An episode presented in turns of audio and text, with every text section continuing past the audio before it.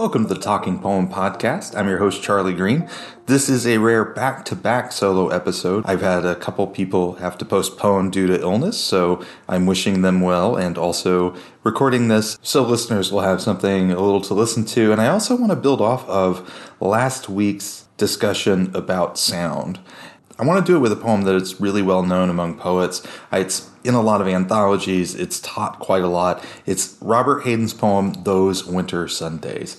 It's a poem that I have known for decades now. I think I probably read it in my first introduction to creative writing class way back when I was a wee undergraduate. But if you're unfamiliar with it or you'd just like to hear it again, I will read it aloud here in just a moment. I do want to mention that after I talk about the poem, I will have a little bit of behind the scenes stuff to share with you about the show in case you're curious.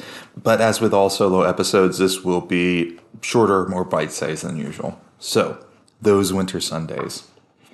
Sundays, too, my father got up early and put his clothes on in the blue black cold.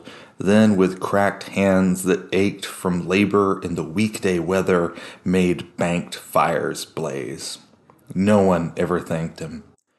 I'd wake and hear the cold splintering, breaking.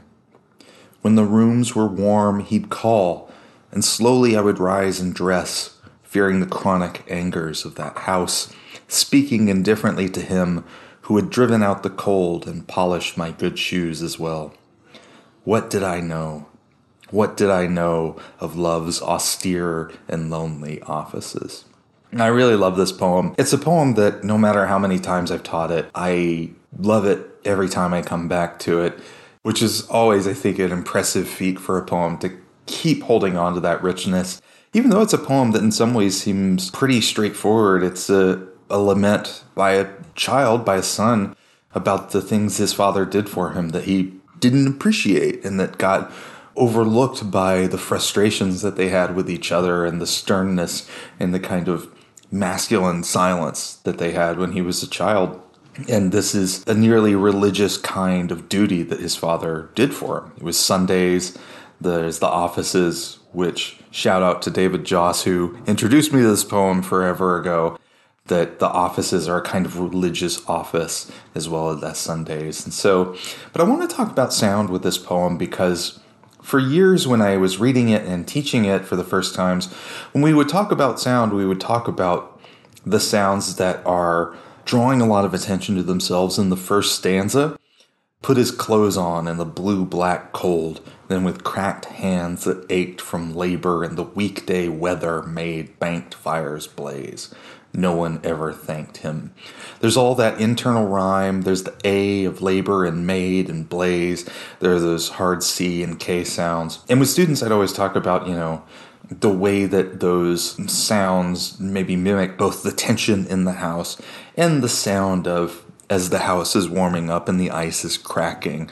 You can feel and hear things shifting. But there's another element of sound that I think probably gets discussed less. I haven't seen it discussed much in the many textbooks in which this appears and has some commentary. And it really took me a long time to hear it because I think that younger poets, younger writers sometimes get more attuned to more obvious kinds of sound effects.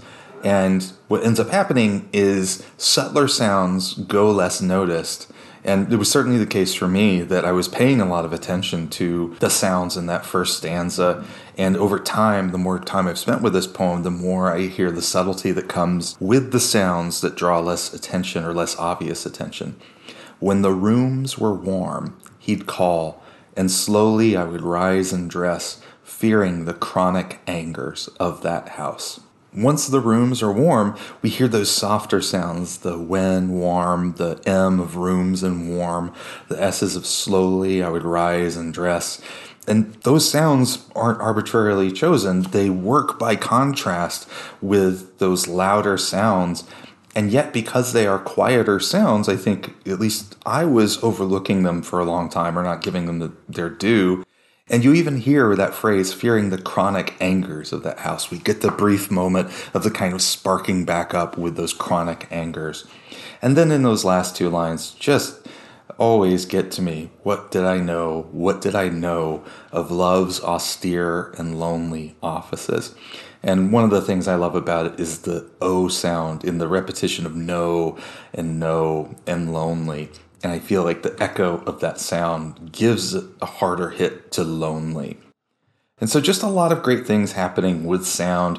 The fact that pretty much all the rhyme is internal and that the language is pretty straightforward and mostly plain spoken, especially as the poem moves into the second and third stanzas. And yet, there's such a richness to the kind of emotion he's evoking and a real richness to the sound. So, just a big fan of the poem.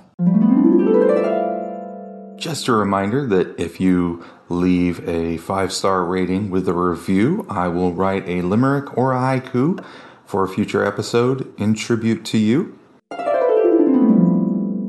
Do want to give people a bit of a behind the scenes explanation of what I'm doing here and how the podcast works. And today I just want to focus on the name of the podcast, the Talking Poem Podcast. And I just want to list a few alternative titles. And what's interesting to me about these is that they all came to me after I started uploading the podcast. And they're the sort of things that would be, I think, perfect ideas for titles, but some people may disagree. I just wanted to share this list. Podzamandius. I don't know if that works for you. Pod Real Cool or We Pod Cool. And then I went on a bit of a frost run. Nothing pod can stay. The pod not taken. Podding by woods on a snowy evening then got off of Frost and did a lateral move over to Langston Hughes, I too Pod America. For the Joy Harjo fans out there, she pods some horses. Obviously, the only reason that doesn't work is that I'm male, and so she wouldn't work. And then the two that really I should probably change the name of the show to one of these the Podacy, I think, or Pod's Grandeur.